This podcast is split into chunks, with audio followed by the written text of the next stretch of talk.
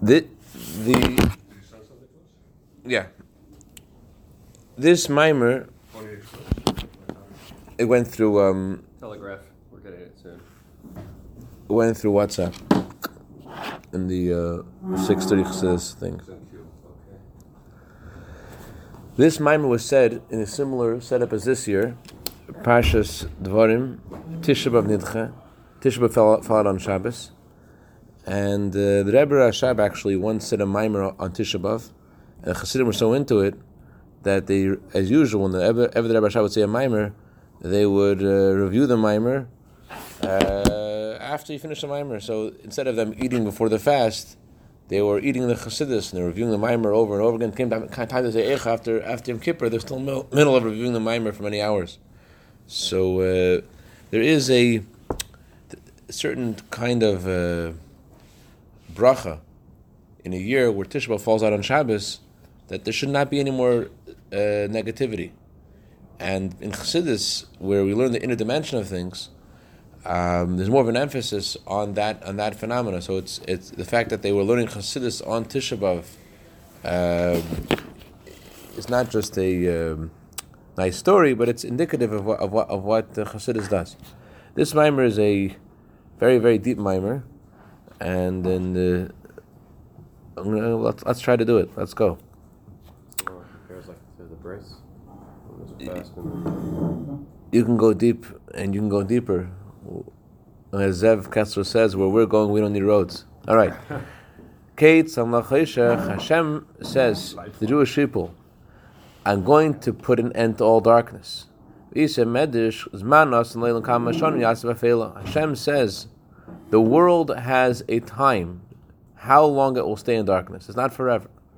As the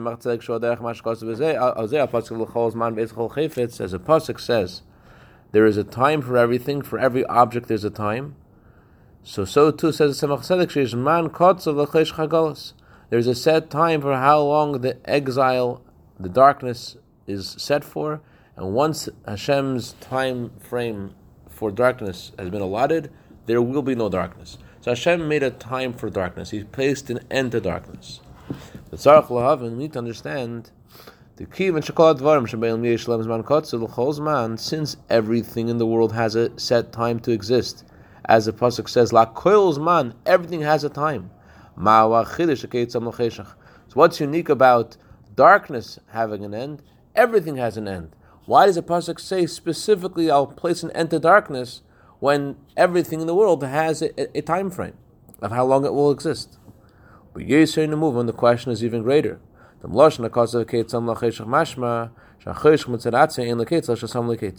language of the pasuk indicates that darkness has no intrinsic natural end, and it's only that God puts an end to darkness.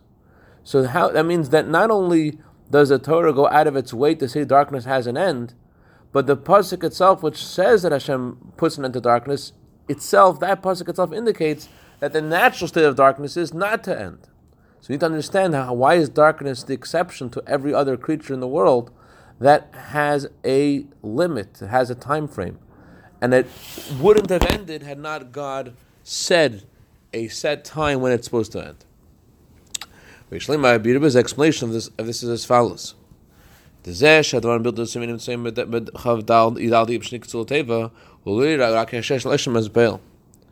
explanation is like this: all of the negative things. You know the the the um, the full the full uh, uh, uh, se- sentence, um, full paragraph that we're reading about.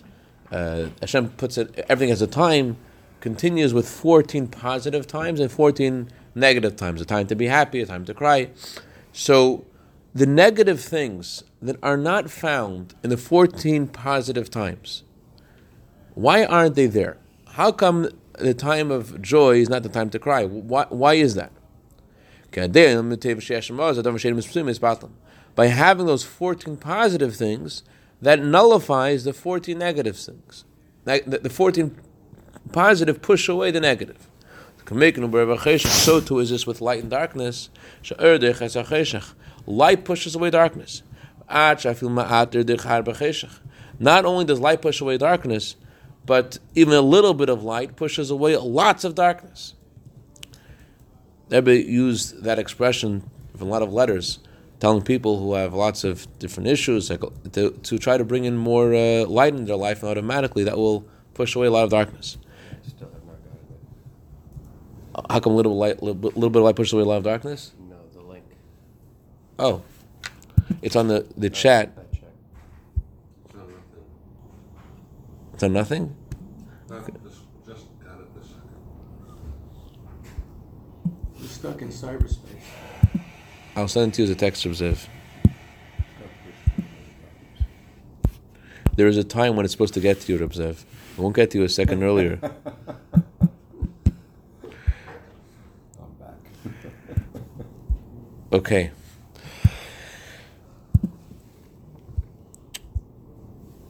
Indicates some what's the meaning of the pasuk? I will place an end to darkness. By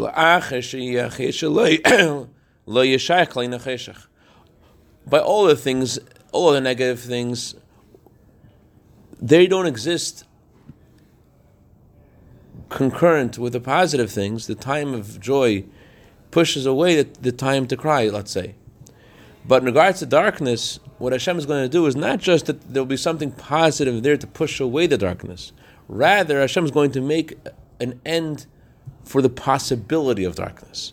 It's not only that there will not actually be darkness present physically, spiritually, but that there will not be a possibility for darkness. By all other things, the Torah says there are 14 times, 14 positive, 14 negative. When the 14 positive are there, they push away the negative but it's still possible for the negative to come back. Regards to, ne- regards to darkness, Hashem says, I'm going to put an end to darkness. And not only will darkness end physically, it will never come back. It will be impossible for it to come back. When we say that Mashiach will come, that the Geula will last forever, and there will be no exile afterwards, there will never be another exile, it doesn't just mean there will never be another exile it means it will be impossible for there to be another exile. It will be impossible for there to be darkness. This is similar to the Mimer and Mincha Shabbos. That concept. It's not that there won't be wars. There's no. No possibility. Very good. Very good. Tell Feld that you actually. Uh, that wasn't David Feld. It was um, uh, Ariel Kowski.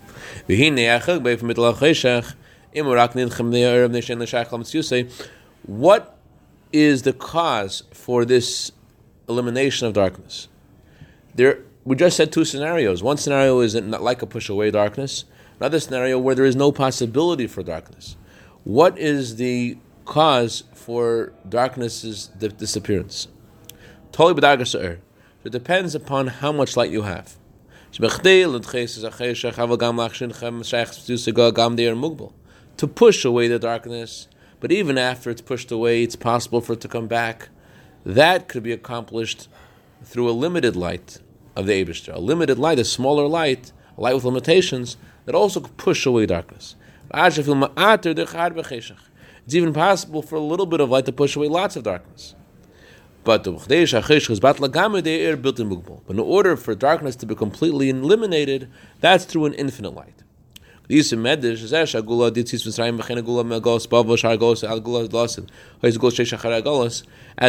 explains, how come all other redemptions were followed by exile? Redemption from Egypt was followed by exile. Redemption from Babylonia was followed by exile. And all other exiles were followed by redemption, but again, a subsequent exile. Why is that? Who? How come the future Geula will be an everlasting Geula? And there will never be another exile. So Medrash gives a marshal to explain this. What's a marshal? Because the redemption from Egypt is similar to the light of a candle. The light of a candle can be extinguished. Unlike the future Geula is like the light of the day, which it's impossible to extinguish the light of the day.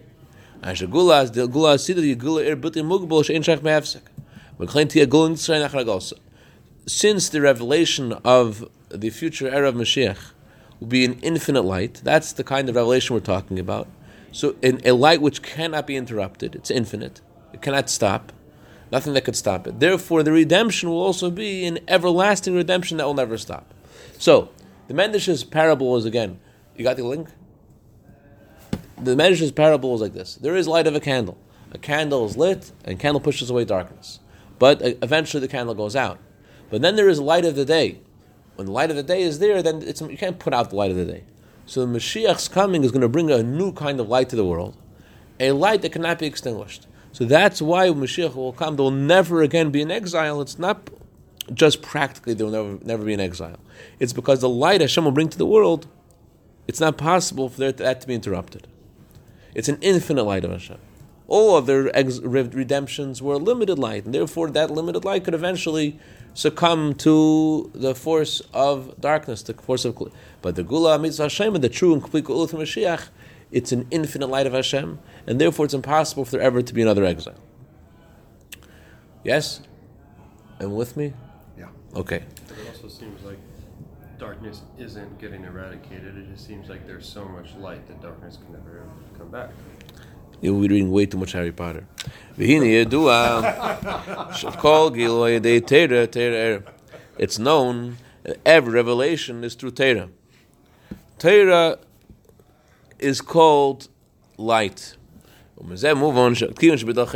Air, er, since the reason that exile will be nullified is because of this light. Lachen del karav mare di yisrael sachei glasida hu uh, adel limater meifn in air. So in order to bring the coming of Mashiach, it's by learning about light. Since Torah is what causes revelation, so we're going to learn about light to bring about the light of Mashiach. Because when you learn Torah, Torah causes revelation. So since the, what, what's going to cause the end of all exile? The light of Hashem. So in order to bring about this revelation, we're going to uh, learn about the light of Hashem and thus reveal the light of Hashem and thus bring Mashiach. Badrush. And actually, the Rebbe Rashab's Mimer that I mentioned that he said on Shabbos Pashas uh, B'Dvarim uh, on Tisha B'Av, and that the Hasidim were reviewing till into the middle of Tisha B'Av, that Mimer was also about light. Why did Rebbe Rashab choose to speak about light that Tisha B'Av? The Ishleimar, the Shaykhin said Tisha B'Av Nidcha Hu, Ki Tisha B'Av Hu Shachal B'Shas Nidcha Hu Mesugel Hu Gamri. Because when Tisha falls out on Shabbos, it's a special time to totally destroy and eliminate Tisha completely. Tchias Abitla, it goes there, and the way to nullify exile is through or through light. Uh, the truth is, Reb Zev, that um, that your question has merit because um, that, that was what the Thank, thank you, Rabbi. I know that wasn't a joke question. It was a serious question, and I resent the Harry Potter comment. I'm sorry. I apologize. You, you're, you're right. It's, it's not. It's not only because you read too much Harry Potter that you asked that question. It's also going a lot of chassidus. Um, so- Beautiful podcast. You lose it on the telephone. I get all these under 20. Thank you, that's nice to be back. the, that the mimer that that Rabbi Lakovsky was saying on Shabbos was talking about how um, it's possible there to be revelation, and for for things to be put aside to be to be uh, ignored because of the great revelation of Hashem, and it sounds like when the light disappears, then the then then the klippa would again resurface. It's only not there. It's only not present because the light is nullifying them, but not that they're intrinsically. Uh, uh, be nullified. But I think what we're talking about over here is not just the light that, in other words, the light that that we're learning about on Shabbos was a limited light of the Abishter, and therefore leaves room for a hidden opposition. But this light of the Abishter, and we're learning about in this mimer, but I think this is similar to uh, we learned about uh, Yutas Kislev, Tafshin Chavav, where Hashem reveals His infinite light, which is present everywhere, and therefore there's no possibility for, for there to be a space where that's not revealed, and therefore reveals the true existence of everything also. So there's- no place where it isn't. So therefore there is no there's no hidden exi- hidden opposition anymore because the uh, light reveals the truth of everything. So it's not that there that there that, that there leaves room for opposition and, and that opposition can, can come back, but adrabah, the light reveals the truth of everything, and therefore there's no such thing as an opposition, even a hidden opposition. But anyway, we're going to get into now learning about the, what Chassidus calls, or Chassidus calls light. Um, the energy of Hashem is generally called light. And we're going to learn why it's called light and different levels within light. Just one thought before we get into it.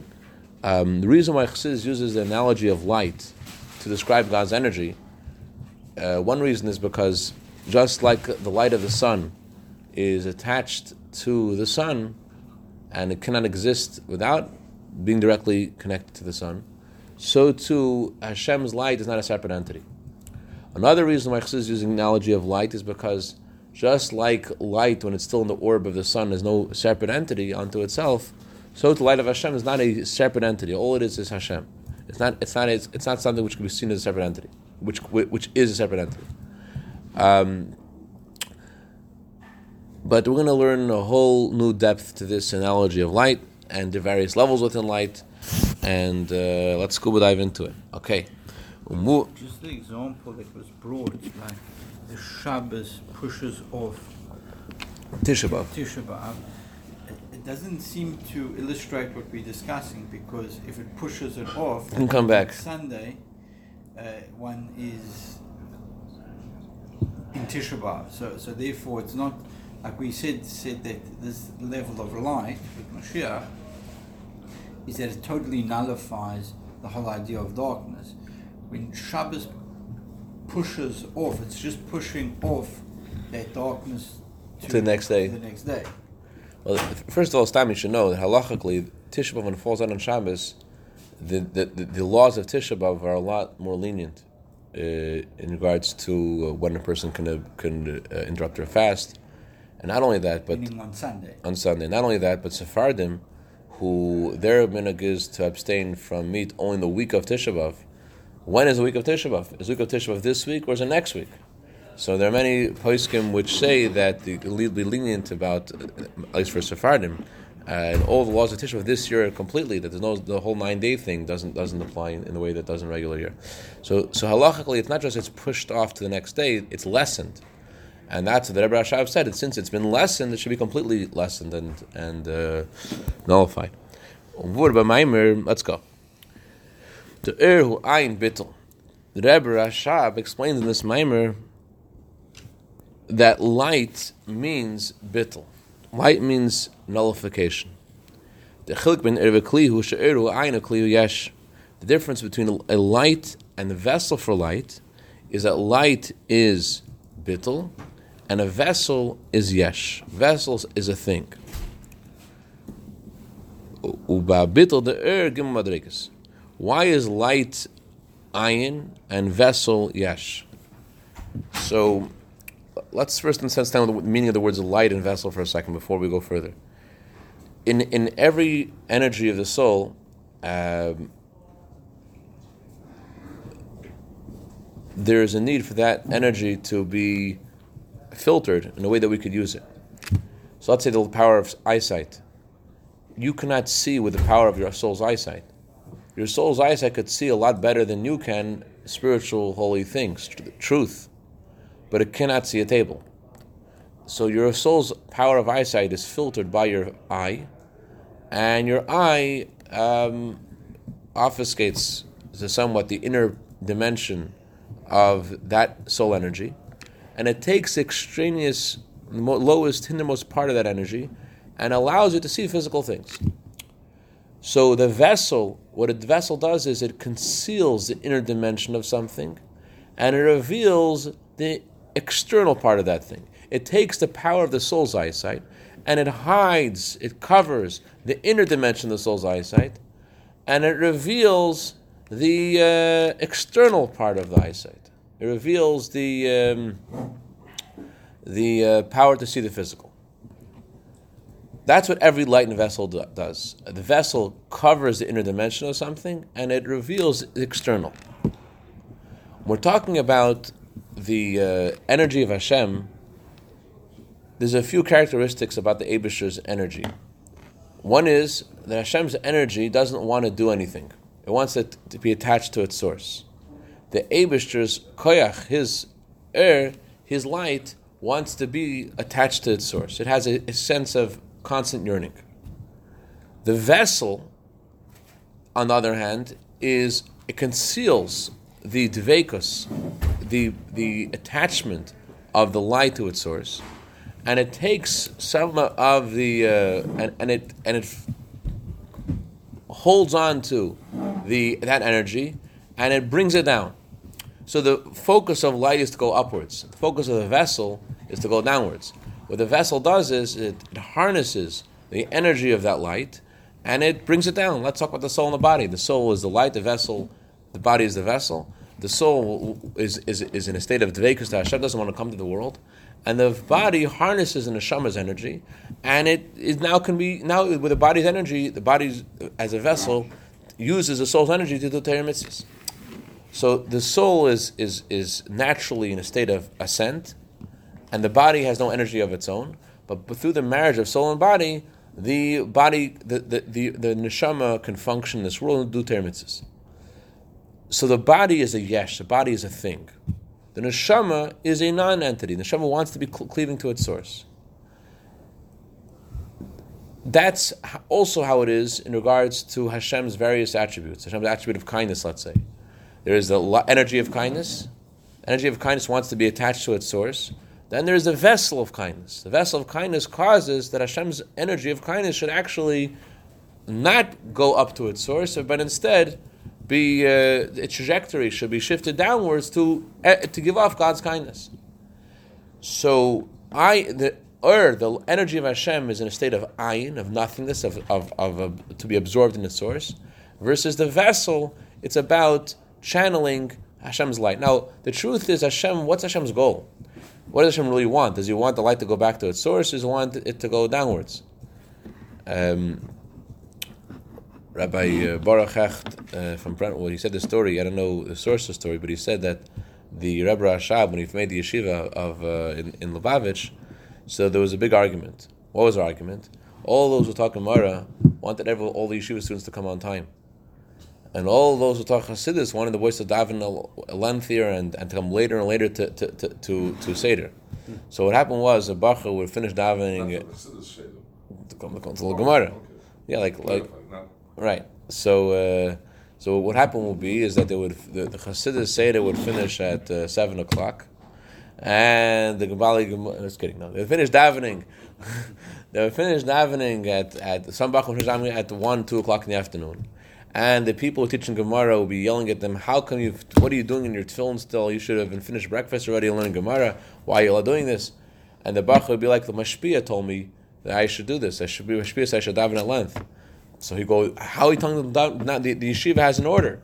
It's time for Gemara, time for Gemara. Why, why them to daven at length? It's yeah, the yeshiva has an order, but, the, but they have to daven. So, uh, so there became a big argument, and there was no way to solve the argument because they were at odds with what, what the issue was about.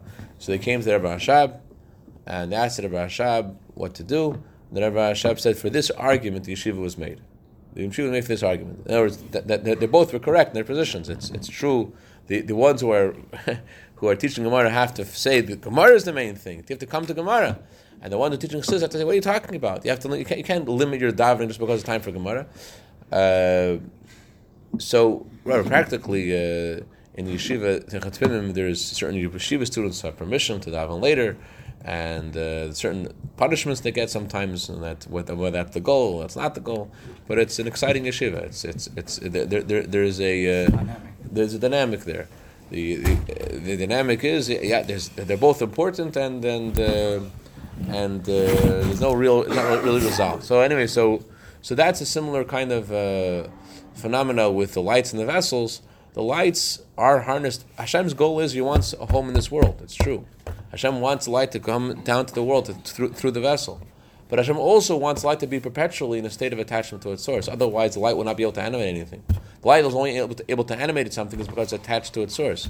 So light perpetually is both in a state of attachment to its source, in a state of ratzu, instead of yearning, and it also has to go down and to animate the world. So the, the light is constantly fluctuating between wanting to attach this, be attached to its source, and descending downwards and, anima- and animating uh, the level beneath it. So that's light and vessel, and Kli. Tomorrow we'll see three levels within light. We'll stop now.